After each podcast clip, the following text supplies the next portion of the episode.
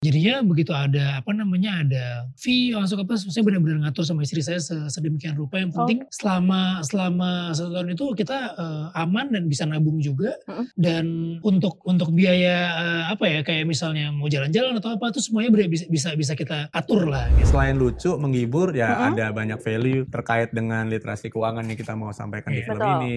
Oh banyak. Kalau dulu kita ngeliat saham itu kayaknya Ribet. cuma orang-orang tua, orang-orang Iya, yang punya Di bisnis besar juga yang ada lebih penulis Benar, saham ya kan? Di bisnisnya. yang yang apa namanya yang yang eh, masuk ke area Iya. itu gitu. Tapi sekarang coba deh kita lihat teman-teman kita sendiri lagi ngapain loh? Trading. saham, trading lagi apa gitu. reksadana dan lain-lain. Reksadana bener. Nah itu yang kita mau coba coba angkat gitu Mm-mm. isu-isu itu.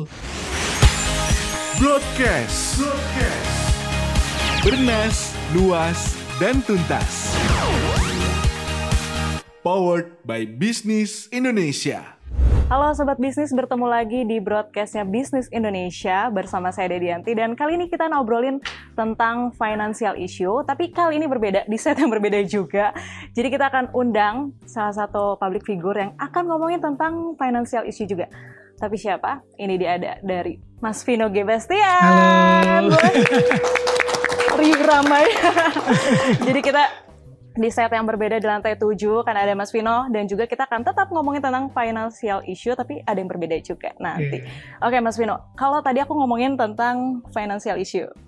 Ini kan banyak beragam juga. Sering dengar Benar. juga. Kalau Mas Vino sendiri pernah terlibat nggak sih tentang financial issue sendiri? Financial issue ya alhamdulillah nggak ada terlalu yang eh, Berat ya? berat-berat ya. Bagus ya, alhamdulillah. Berat-berat, alhamdulillah gitu. Karena sebetulnya memang memang eh, walaupun saya mungkin bukan tipe orang yang pinter-pinter banget ngatur keuangan, Iya.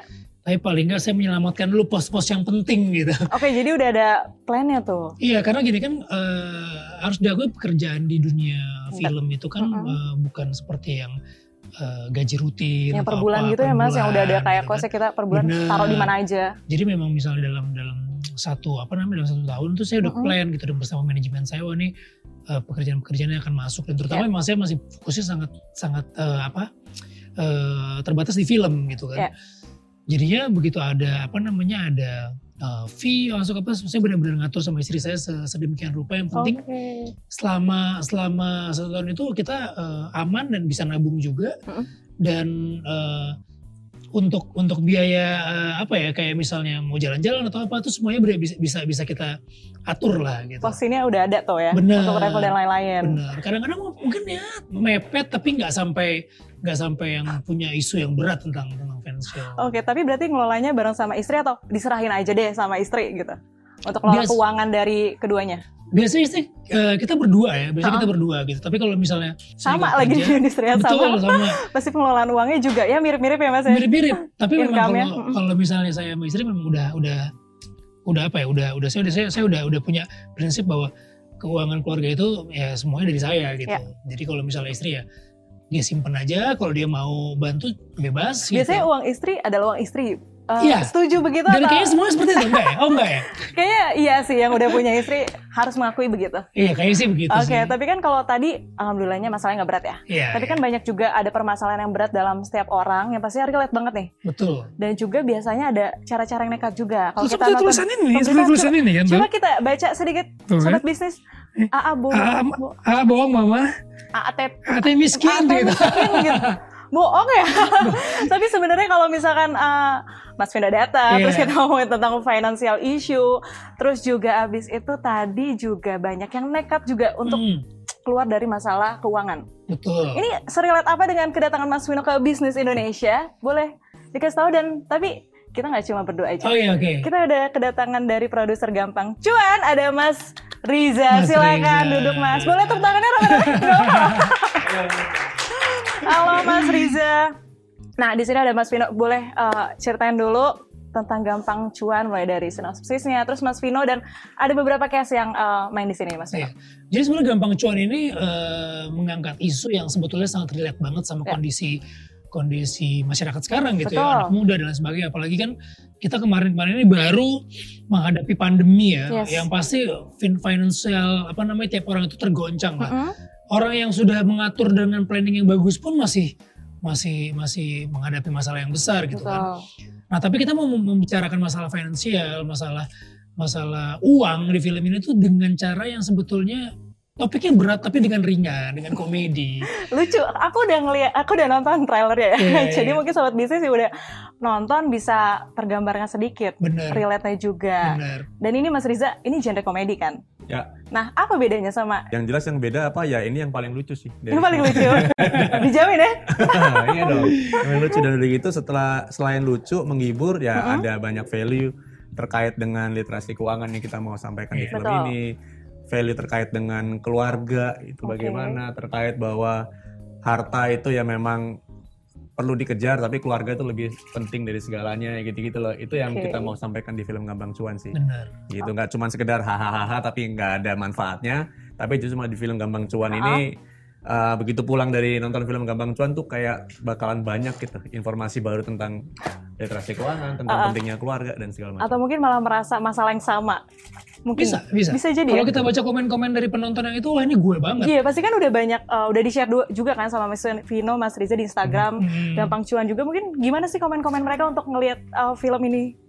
Padahal belum tayang gitu. Jujur Responnya. saya, saya pribadi sih happy banget gitu, Hmm. happy banget gitu. Kalau misalnya kita yang buat ini, ya kita tahu lah. Ya. Maksudnya apa namanya kita mau buat apa, kita Hmm. mau mau edukasi lewat eh, apa namanya film ini Ya. tentang literasi keuangan, tentang keluarga. Oke. Tapi begitu penontonnya nonton dengan macam-macam background gitu, Yes. mereka menemukan beda-beda tuh. Ada yang mereka menemukan arti lagi tentang keluarga, ada yang Oh, wah oke. dulu gue harus bisnisnya harus kayak gini atau Iya, enggak iya, gue iya. cara eh, apa namanya penggunaan eh, uang gue harus bener Mm-mm. gitu. Dan masalah-masalah yang sekarang kan peminjaman uang, utang dan Aduh. sebagainya itu kan wah semua orang hampir kita tinggal nengok kanan kiri ya. aja deh. Bias Udah banget. banyak banget yang berhubungan sama itu gitu. Nah, Heeh. di sini kita mau menceritakan itu sekaligus ada solusinya juga Ya. tapi dengan cara yang bukan menggurui gitu. Oh, Oke. Jadi oke, lebih oke. ya ini sebuah gambaran realitas yang ada di masyarakat kita. Oke, Mas Riza, selain Vino G. Bastian, siapa lagi sih yang ikut main di film Gampang Cuan? Selain Vino ada Anya Geraldine Heeh. kemudian ada Alzi Marker Mm-mm. ada Mbak Miriam Belina Oke. ada Kang Iyang ada Danang Mm. ada Soginda Duaja dan sebanyak yang lainnya lah Oke. yang jelas mereka-mereka emang terpilih karena memang yang pasti sesuai dengan Oke, karakternya. pasti. Hal lain pasti kita juga ngelihat kedalaman mereka dalam memerankan perannya, khususnya seperti Vino sih yang paling utama buat kami ngelihat bahwa sebenarnya sebagai peran sentral kita ngeliat bahwa perjalanan karir Vino di dunia film yang sangat panjang, Panjang yang menurut sekali. kami juga ngelihat ini yang yang kita perlu untuk film Gambang Cuan tentang kegigihan Vino Oke. perseverance Vino. Thank you loh, Itu- yang ngeliat bahwa nggak semua filmnya Oh, Vino sombong itu gue. Waduh, elegan langsung ya. Justru malah itu yang kita mau bawa di karakter Sultan dalam film ini. Oke, oke. Bahwa perjuangan Sultan Mm-mm. sebagai anak rantau Ya. untuk mereka untuk Vino datang ke Jakarta, untuk Sultan datang ke Jakarta Yes. itu perlu perjuangan itu dan kedalaman itu yang kita perlukan dari Vino sebagai pribadi yang memang dia prosesnya juga panjang, Panjang juga sebagai ya. aktor. Heeh. Di Sultan itu kena banget proses perjalanan anak rantau Oke. nyampe di Jakarta Heeh. Gimana caranya lo bisa survive di Jakarta ya kan di tengah-tengah film horor yang su- lebih suka dikejar setan tapi ini Waduh, betul. film ini dikejar deadline bayar kontrakan Ya, gitu. lebih horor, Yang lebih itu horor. sebenarnya malah lebih lebih nyata. Lebih horor, Tiap betul. bulan udah pasti ada itu ditagih. Betul, Betul, ditagih debt collector ini Yes. lebih horor. itu yang membedakan di film Serem. Bambang Cuan gitu Iya. lebih real gitu masalahnya masalahnya cuan gitu loh Oke, oke. ini kayak hari-hari aja kita di sini kan nyari cuan semuanya Iya. gitu loh Betul betul betul. Nah, artinya di film ini tuh kita banyak belajar bahwa Hmm. sebenarnya uh, esensi nyari cuan tuh sebenarnya kayak gimana sih? Nah, Iya. ini diceritakan sama uh, keluarganya Sultan, Iya. ada Ilkis, Keluarganya ada di Aji. bajunya Iya. Mas Vino. Benar, ya. benar, benar. Ada Betul. Anya juga ada Mbak Meriam Belina. Betul, dan segala perjuangannya lah sehingga di film ini semua nyata adanya, Iya. ini sangat relate dengan masyarakat pada umumnya sehingga ini yang kita pengen bawa sebagai inovasi Betul. uh, tema yang berbeda untuk Betul. film Indonesia gitu loh. Ini yang menjadi apa namanya uh, wujud dari kemajuan film Indonesia gitu. Oke.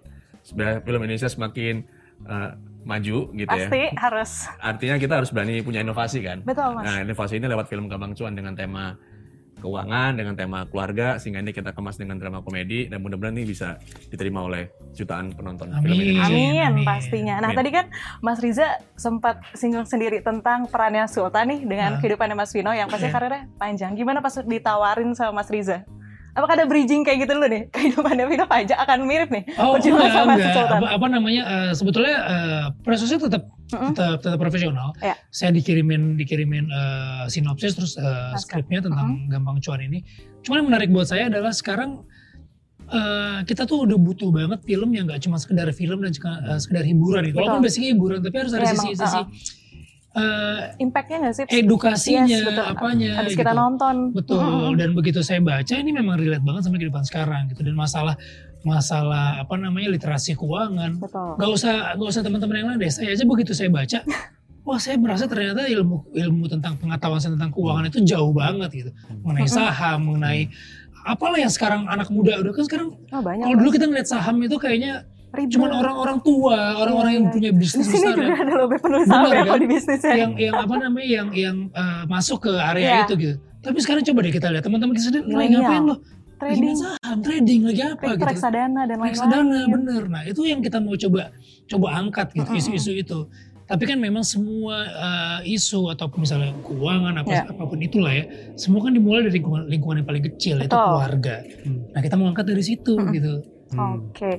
Nah tadi kan uh, Mas Riza juga sempat singgung kalau misalkan uh, peran sultannya ini adalah yang sentral. Nah peran uang juga sebenarnya sentral. Setuju? Iya dong. Setuju. Sobat bisnis setuju ya? Setuju ya? Setuju.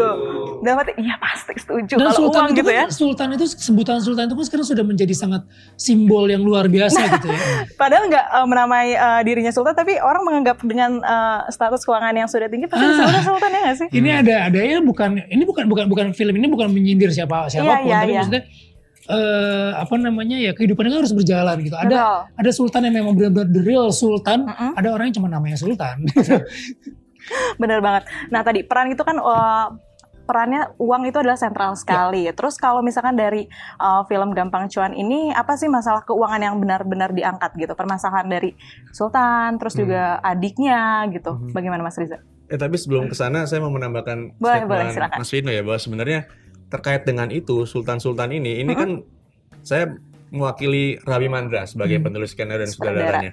Berangkat dari keresahan kita terhadap isu-isu semakin maraknya banyak crazy rich crazy rich yang bermunculan ketika itu. Dadakan. Iya kan, tiba-tiba Yes. jadi sultan, tiba-tiba jadi crazy rich dari mana Betul, segala macam. betul, betul, Dan betul. itu sangat apa uh, membanjiri semua sosial media masyarakat pada umumnya. Yang Yes. itu justru malah banyak ada positif dan negatifnya. Cuman Iya, kami betul. ngeliat banyak malah Negatif. mudaratnya gitu loh. Betul. Negatifnya. Jadi orang malah kesannya pengen jadi crazy rich tapi dengan cara yang instan, dengan nggak tahu mereka harus sampai seperti itu gimana. Yang Iya. dijual cuma sekedar ya kemewahan-kemewahan aja Ya udah gitu. pastinya yang disebarin di sosial media. Bener, itu yang menjadi keresahan kita gitu loh. Kenapa ini gawat bener ini kalau misalnya kita semua ngelihat Crazy Rich dadakan semuanya Bener-bener. tanpa tahu prosesnya gimana gitu Betul. loh. Itu satu. Kemudian dari situ lah muncul ide keluarlah Gampang Cuan ini. Kemudian Yes. kelihat fenomena Tuban kalau pernah ingat ya. Iya. Tiba-tiba satu daerah area Tuban dapat apa namanya mobil duit. Nah, duit dapat ya duit duit. miliaran. itu mobil langsung rugi, dealer macam. semua keluar ya Mas ya? Mereka punya dapat duit banyak tapi nggak tahu harus ngapain. Harus ngapain? Pengelolaan uangnya seperti apa? Iya kan? Taunya pasti beli barang-barang mewah aja. Betul. Nah, Ah. itu kan jadi budaya konsumtif yang selama Yes. ini kita selalu punya masalah yang sama gitu. Betul. Dari situ kami ngeliat bahwa oh ini potensi isu yang yang luar biasa uh, besar yang itu sangat tidak bagus juga kalau misalnya terus-terusan nggak ada yang counter terjadi, gitu loh. iya betul. Kita bikin apa ya? Kami sebagai filmmaker ngeliat bahwa ini keresahan kami untuk bisa menyajikan film Gampang Cuan itu menjadi literasi untuk masyarakat Yes. bahwa sebenarnya lewat film ini ini jadi salah satu Ah. corong untuk bisa menyampaikan bahwa sebenarnya money management kayak gimana sih gitu Oke, loh. oke. Lo untuk mencapai titik tertentu tuh lo gimana sih sampai ke sana? Gak ada yang instan lah bos gitu. Iya. loh. Gak ada yang instan. Semua itu ada prosesnya. Betul betul betul. Ma- Masuk ke pertanyaan dari uh, yang Masalah terakhir. keuangan dari Nah, Gampang Cuannya sendiri. Sebenarnya semua ngomongin uh, instrumen investasi ya itu Iya. kan banyak banget. Betul. Landasannya tadi, yang penting lo ya lo investasi dari leher ke atas istilahnya ya kan. Istilah ya lo perbanyak ilmu, lo perbanyak informasi, lo Iya. perbanyak literasi keuangan sehingga mana yang cocok buat lo, Mm. mana yang cocok dengan keuangan lo. Kan semua orang punya uh, apa namanya background keuangan yang beda-beda kan Betul. sehingga belum tentu saya sama Vino sama, sama Mbaknya juga Iya, sama betul. gitu. Semua masing-masing punya kebutuhannya. Ah, ah, ah. Sehingga ini semua ada di film Gampang Cuan. Waduh. Yeay, gitu. Mantap. Yang disajikan dengan dengan cara sederhana gitu. Yes. Dengan dan dan konkret dan nyata bahwa sebenarnya oh harusnya begini ya, oh Hmm. harusnya begitu ya gitu. Yang ini belum pernah ada di film Indonesia karena ini termasuk beresiko ya, Ya, Ken, ya, betul. untuk kita mengangkat tema ini karena belum pernah ada sebelumnya. Nah, betul. Ngomongin tentang keuangan, tapi kita kemas dengan ini film keluarga, ngomongin keuangan dan keluarga ini sangat melekat sekali sebenarnya gitu loh. Dekat sekali gitu dengan uh, kehidupan kita gitu pembuatan ya. skripnya ini juga juga makan waktu yang lama karena mereka Oh, ya? dengan dengan apa namanya FGD FGD itu Hmm. maksudnya nggak Iya. wah kita ngomongin terlalu berat di dirubah lagi Iya. terlalu ringan buat saya pribadi sebagai Oh. aktor baca skrip ini tuh eh, PR saya tuh udah udah kira-kira udah tinggal sedikit karena apa? Karena risetnya udah dilakukan dengan benar oleh Dengan waktu yang lama juga ya. Penulis iya betul. Mm-mm. Karena nggak main-main ya kalau kita ngomongin literasi keuangan Nah, gitu. betul-betul karena kan juga banyak stakeholder juga. Betul. Orang pun juga akan relate juga. Jadi mungkin uh, skripnya juga akan ditimbang-timbang kali Iya, ya sampai akhirnya ini- fix. Walaupun ini eh, bisa dibilang ya ini eh, dasarnya, Iya. baru dasar kulitnya. Tapi kan semua orang juga belajar harus dari situ kan. Iya. Harus dari awalnya. Kalau Betul, kita langsung lompat dengan bahasa vocabulary bisnis atau Aduh, investasi yang luar biasa, ya orang mundur. Mundur. Oke, Gitu. apalagi dengan penggunaan sosial media yang sangat uh, sering ya, bahkan hampir 16 jam per hari. Betul. Terus melihat konten-konten tadi Crazy Rich yang uh, mungkin meresahkan juga, apalagi kalau misalnya kita lihat sobat bisnis, uh, para Crazy Rich ini adalah mulai dari Gen Z sampai milenial. Dan mungkin itu jadi tolak ukur mereka juga untuk membandingkan diri. Kalian setuju nggak sih kalau itu memang harus di counter Crazy Rich seperti itu gitu? Kalau buat saya pribadi dulu ya, sebetulnya nggak ada nggak ada yang masalah dengan crazy rich dan lain sebagainya. Asal memang memang up, eh, apa namanya keberadaan dia itu memang benar-benar memberikan manfaat gitu, bukan Oke, cuma bukan cuma hanya sendiri. iya bu- bukan hanya diri sendiri dong bermanfaat untuk orang harus banyak. lain gitu. kan? Bukan cuma hanya eh, eh, sorry untuk pamer untuk ini. Kan sekarang orang tahu crazy rich karena udah diposting kan, Iya, karena sosmed kan. pas kita udah lihat aja Karena gitu. sosmed juga. Ah, Nah akhirnya seperti kayak tadi saya bilang gitu. netizen dan sebagainya mengharapkan lu posting apa lagi, lu posting apa lagi, lu Kita jadi apa nunggu lagi. gitu ya. Yang lebih gila lagi, lebih gila, Ah. lebih gila. Nah, Itu jangan sampai persaingannya aja. itu lebih ke situ sih. Oke, oke. bukannya oke. bukannya kebermanfaatannya dia dampaknya apa? untuk dampaknya Mm-mm. untuk orang banyak, jangan sampai ke situ sih sebenarnya kalau buat Oke, saya pribadi. oke, Tapi oke, mungkin Riza punya ini lain gitu. Ya, itu gimana bisa mencapai ke Titik itu. Jadi- titik itu ya. posisi yang dia idam-idamkan Iya. itu gitu loh, nggak cuma sekedar terlena dengan pencapaiannya mereka. Yes. Toh ternyata dalam kurun waktu tertentu ketahuan dari mana sumber uangnya Iya. kan. Iya. Nah, Prosesnya memang. prosesnya ternyata nggak bisa dibohongin. Begitu ah ternyata ketangkep, gitu kan. Jadi Iya, iya, iya. jadi kita juga harus memfilter gitu. Kalau kita mau tadi arahannya bahwa sebenarnya ini kita gimana membendungnya segala macam itu kita sendiri yang bisa memfilter itu. Kita bisa Iya. ngelihat ini bener apa enggak, ini caranya setuju apa enggak. Kemudian Yes. kita lihat riset lagi ini seben- jadi perbanyaklah eh, data yang kita baca gitu jangan cuma sekali ngelihat terus akhirnya kita ter, Oke. ter- apa terdampak sama hal-hal yang flashy gitu yang menyenangkan mobil mewah rumah mewah segala macam harusnya kita ngelihat ke belakangnya ini orang siapa ini prosesnya bagaimana gitu lah Jangan sampai hal negatif yang tadi ya, ternyata tiba-tiba ketangkep aja gitu betul kan. nah ini di sini juga ada di film Gambang Cuan Waduh, makin penasaran kan? Gampang cuan itu kan sebetulnya ada di kepala semua orang gitu. Ya mau Betul. bisnis atau nggak bisnis. Iya. Mau apa? Pokoknya gue yang gampang dapet cuan. Gampang dapet That's cuan it gitu. gitu ya. Tapi prosesnya itu yang harus kita tahu Paham. gitu. Oke. Nah, Vino, ngomongin tentang filmnya lagi. Kalau misalkan uh, adegan yang tersulit apa sih? Karena kan kita juga tahu uh, tadi ngomongin tentang literasi Hmm. keuangan atau mungkin ada yang dihafal yang mungkin jadi masih keinget banget nih. Iya, jadi memang memang di di satu uh, poin ini kalau kita ngomong soal literasi keuangan Iya. ada satu part scene saya harus menjelaskan semua tentang uh, apa tuh namanya tuh produk-produk keuangan ya Iya, iya. investasi produk-produk keuangan seperti saham tapi dengan bahasa yang mudah gitu dan itu bisa dibilang saya Gimana? monolog panjang banget gitu. harus karena kalau misalnya itu kan kalau misalnya saya salah menyampaikan ya ini masalah masalah ilmunya nih Yes. bisa bisa ketika orang-orang keuangan yang nonton wah ini udah Si fin- uh, financial planner gitu langsung salah nih komen. ngaco nih udah langsung ngaco, dipotong, gitu. langsung dibikin klip ya. Iya. itu salah satunya. Terus Iya, yang iya, kedua iya. eh, apa namanya film ini tentang keluarga, Mm-mm. tentang eh, gimana kita kembali ke dalam keluarga. Ada adegan saya dengan dengan Anya, dengan Alzi yang sebagai keluarga itu memang memang harus benar-benar kelihatan gitu loh ini adik kakak. Jadi kalau 10 Ya. atau 15 menit lagi ah, 15 menit di awal film orang nggak percaya bahwa ini ada adik kakak, Betul. ya itu gimana caranya saya harus membawakan film ini sampai ke belakang gitu. Jadi chemistry itu yang memang benar-benar pengen banget kita kasih lihat gitu. Oke, kalau Mas Riza untuk proses kreatifnya mungkin uh, disampaikan juga sama uh, sutradara karena nggak bisa hadir hari ini. Proses kreatifnya gimana sih dengan membawa tentang film literasi keuangan, tapi ada komedinya gitu. Jadi nentuin bagian lucu-lucunya itu gimana? Hmm. Sedangkan kalau kita udah, mungkin sobat bisnis sudah nonton trailer, itu memang ya lucu gitu loh. kita belum prosesnya sam- gak gampang loh. prosesnya belum nggak sampai ke gampang. literasi keuangan, tapi udah ada bumbu-bumbunya, tapi lucunya itu lebih banyak gitu, Mas Iya. Riza. Yang jelas sih film ini kan karya kolaborasi ya. Betul. Itu melibatkan banyak uh, pihak. Ya. Khususnya kalau kita bicara soal konteksnya ini literasi keuangan. Yes.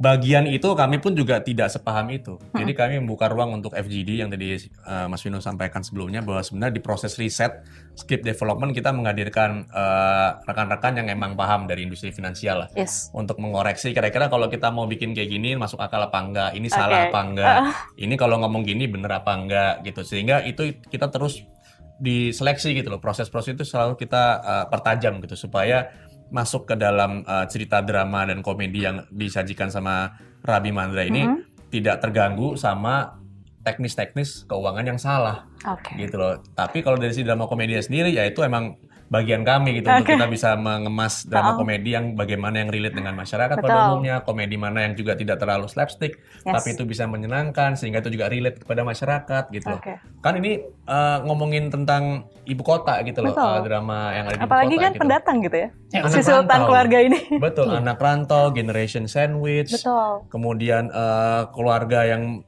mereka yang masih ber apa istilahnya berjuang harus gimana cara Menjaga survive. Mas Riza, tadi kan kita ngomongin tentang riset. Ternyata dari film ini juga sutradara produser melakukan riset yang mendalam kan, bareng sama uh, financial expert gitu ya. Ya. Nah mungkin ada nggak sih yang ditemuin apakah permasalahan dari uh, Gen Z, milenial, apakah dari konsumtifnya atau apa gitu yang membuat mereka tuh terjebak dengan uh, banyak masalah keuangan? Oke, eh ini berangkat dari ketika pandemi itu Oke. banyak kan eh, bermunculan investor baru. Betul. Iya kan, by data juga termasuk sutradaranya juga cerita bahwa sebenarnya dia termasuk emang masuk di situ untuk Oke. mencari tahu ini gimana sih sebenarnya untuk surviving di era pandemi Yes. dan di di masa pandemi itu ternyata grafiknya meningkat.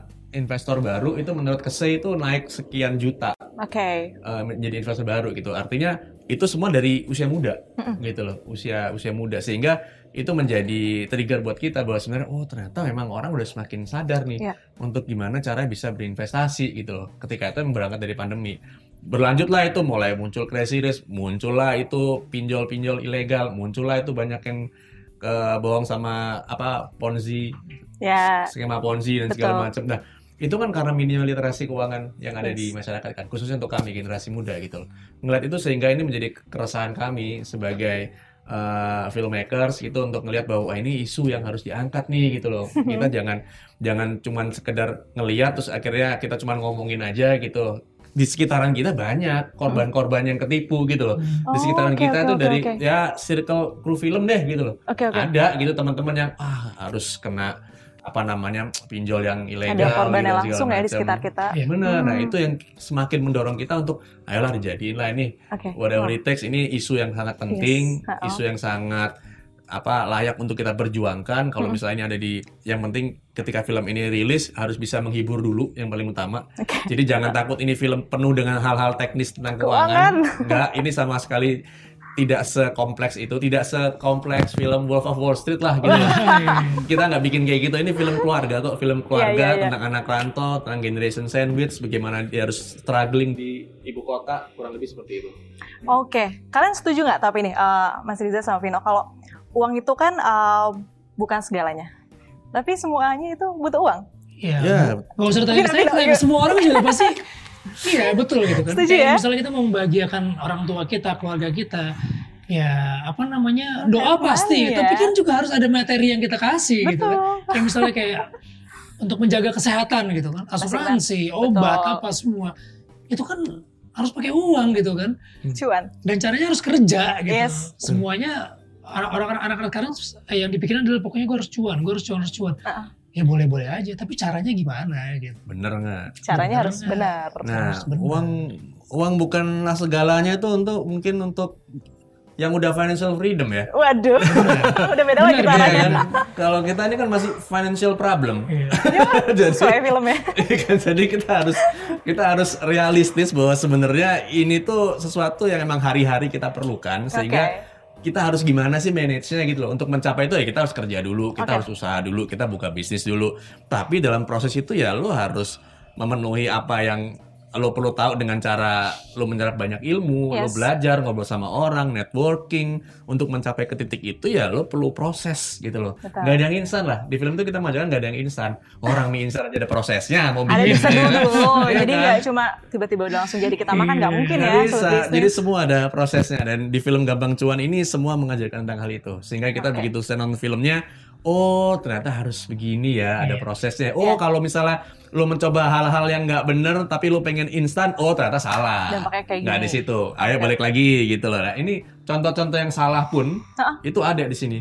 Di film Gampang Cuan, contoh-contoh yang mungkin belum pernah diangkat di film-film lain ya, Iya. yang mungkin dianggap tabu apa segala macam. Ah. Cuman di realita di ibu kota ada Oke. cara cari cuan cepet dengan cara ini coba. Mm. Terus coba, eh salah, oke balik lagi. Mundur lagi. Coy. lagi. Coba lagi Aman. nih, eh salah, balik lagi. Jadi ini pengalamannya Sultan sama adik-adiknya Iya. itu mengalami itu. Jadi dia mencoba untuk memberikan contoh kepada penonton film Indonesia. Ini kok nyobain ini guys, ternyata Iya. nggak bener nih, nggak Oke, boleh, oke. salah gitu loh. Nah ini ada di film Gampang Cuan. Nah ada, apa itu?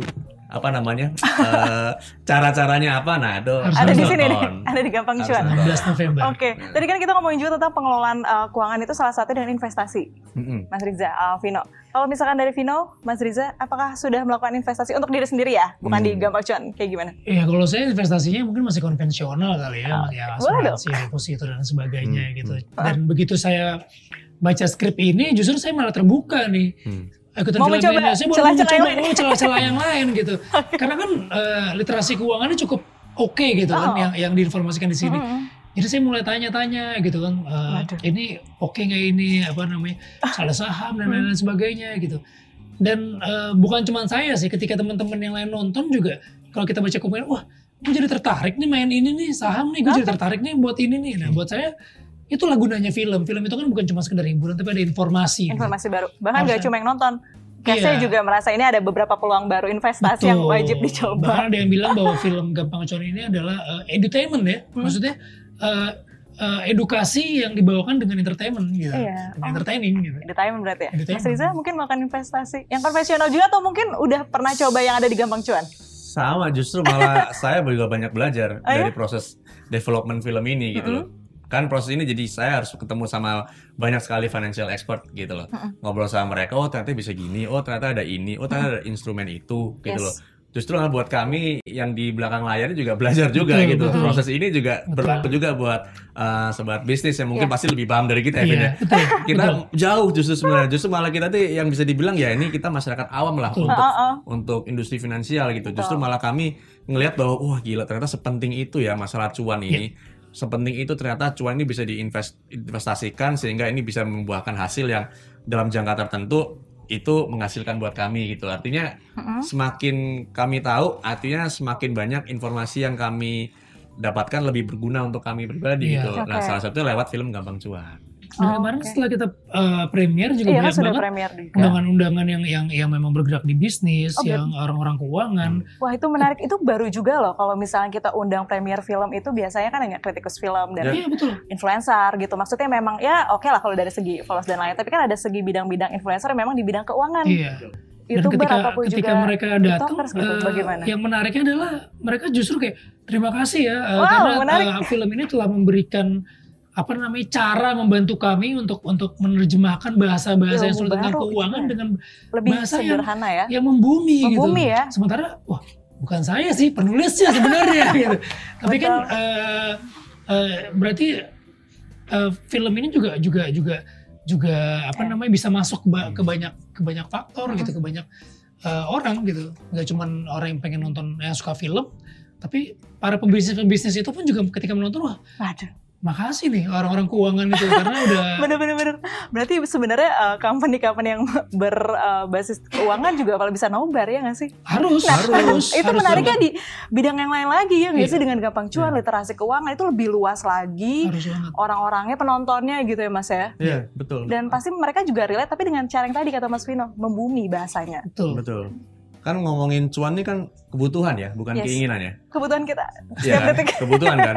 Artinya nonton film Gampang Cuan itu jangan bukan keinginan, itu kebutuhan sebenarnya. kebutuhan kita Buat sobat bisnis semua nonton Iya. film Waduh. Cuan gitu. Karena sebenarnya persis tadi yang Vino bilang itu kita deg-degan juga ketika sampai tiba waktunya sobat bisnis nonton atau teman-teman dari industri finansial nonton atau Yes. mungkin dari ya siapa pun lah mereka yang lebih paham tentang finansial Betul. itu kita ngeliat bahwa sebenarnya ini this is it waktunya untuk kita bisa ngelihat bahwa sebenarnya film ini bisa eh, bisa menyampaikan nggak sih eh, Ya. apa tentang keuangan yang benar seperti apa gitu Betul. loh. karena bagian kami inilah yang me- me- mengemasnya dengan cara yang dengan sederhana dengan cara yang mudah dimengerti dengan dengan bahasa yang membumi dengan Yes. case-case atau cerita-cerita yang itu sangat relate di masyarakat sih. Betul sekali, apalagi untuk teman-teman generasi milenial, Gen Z juga pasti yang masih konsumtif, pengelolaan keuangan yang salah, Mhm. mungkin dibantu dengan film ini dan juga pasti ada edukasinya juga Iya. dari eh, skrip-skrip dan juga mungkin celotehan-celotehan gimmick lucunya dari Vino dan juga Anya dan lain-lain gitu. Mas Riza, Ya. target penonton untuk gampang cuan, angka atau mungkin cuma sekedar edukasi?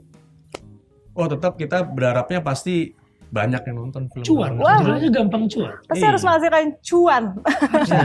Karena kalau dari sisi bisnis, gitu Yes. kan, setiap bikin produk kan pasti harus ada USP-nya kan. ya iya dong, harus. Keunikan apa sih yang berani kita sajikan di film ini ya? Tadi Betul. kita sa- sudah kita sampaikan lah tadi uh, bahwa sebenarnya itu keunikan dari film ini. Artinya Yes. harusnya produk ini bisa diterima oleh masyarakat luas karena memang ini relate sekali dengan kita semua yang ada di sini, sobat bisnis semua, sehingga ngelihat bahwa sebenarnya ini adalah film yang berbeda, ini film yang fresh yang kita sajikan Oke. untuk penonton film Indonesia. Oke, Vino, Ya. untuk penonton nanti tanggal uh, 16 November. Ya pokoknya eh, buat teman-teman semua di seluruh Indonesia eh, jangan lupa tanggal 16 November film Gampang Cuan udah hadir di bioskop. Eh, Nggak usah terlalu berat. Ini film tentang keuangan, ini film tentang bisnis, ini film tentang investasi. Nggak usah. Datang aja, ajak keluarga kamu, teman-teman kamu, singkirin dulu handphonenya, nikmatin. Nah baru setelah itu kamu ceritain deh apa yang kamu dapat dari film ini. Oke, boleh tepuk tangan dulu teman-teman. Thank you. Dan sebelum closing, aku mau uh, minta kalian sebutin satu kata. Satu kata ya tentang cuan. Satu kata tentang cuan. Iya, oke? Tahan, Oke. tahan. Mas Riza? Bahagia. Waduh, ini semua nih maksudnya. Vino, cuan. Kaya. Waduh, oke thank you Mas Riza. Vino Gebas yang sudah hadir di broadcastnya Bisnis Indonesia. Pokoknya semuanya sobat bisnis, eh, tadi sudah disampaikan tentang investasi, pengelolaan keuangan, dan jangan juga sampai terjebak ke investasi-investasi yang tidak baik. Betul. Dan pastinya juga kita bisa eh, mendapatkan edukasi dari film ini dan pastinya membumi dan lucu juga. Jadi jangan lupa tetap untuk tonton filmnya dan jangan lupa saksikan broadcast di Bisnis Indonesia. Sampai jumpa lagi. Thank you Mas Riza Vino. Thank you. Cuan cuan cuan. Cuan.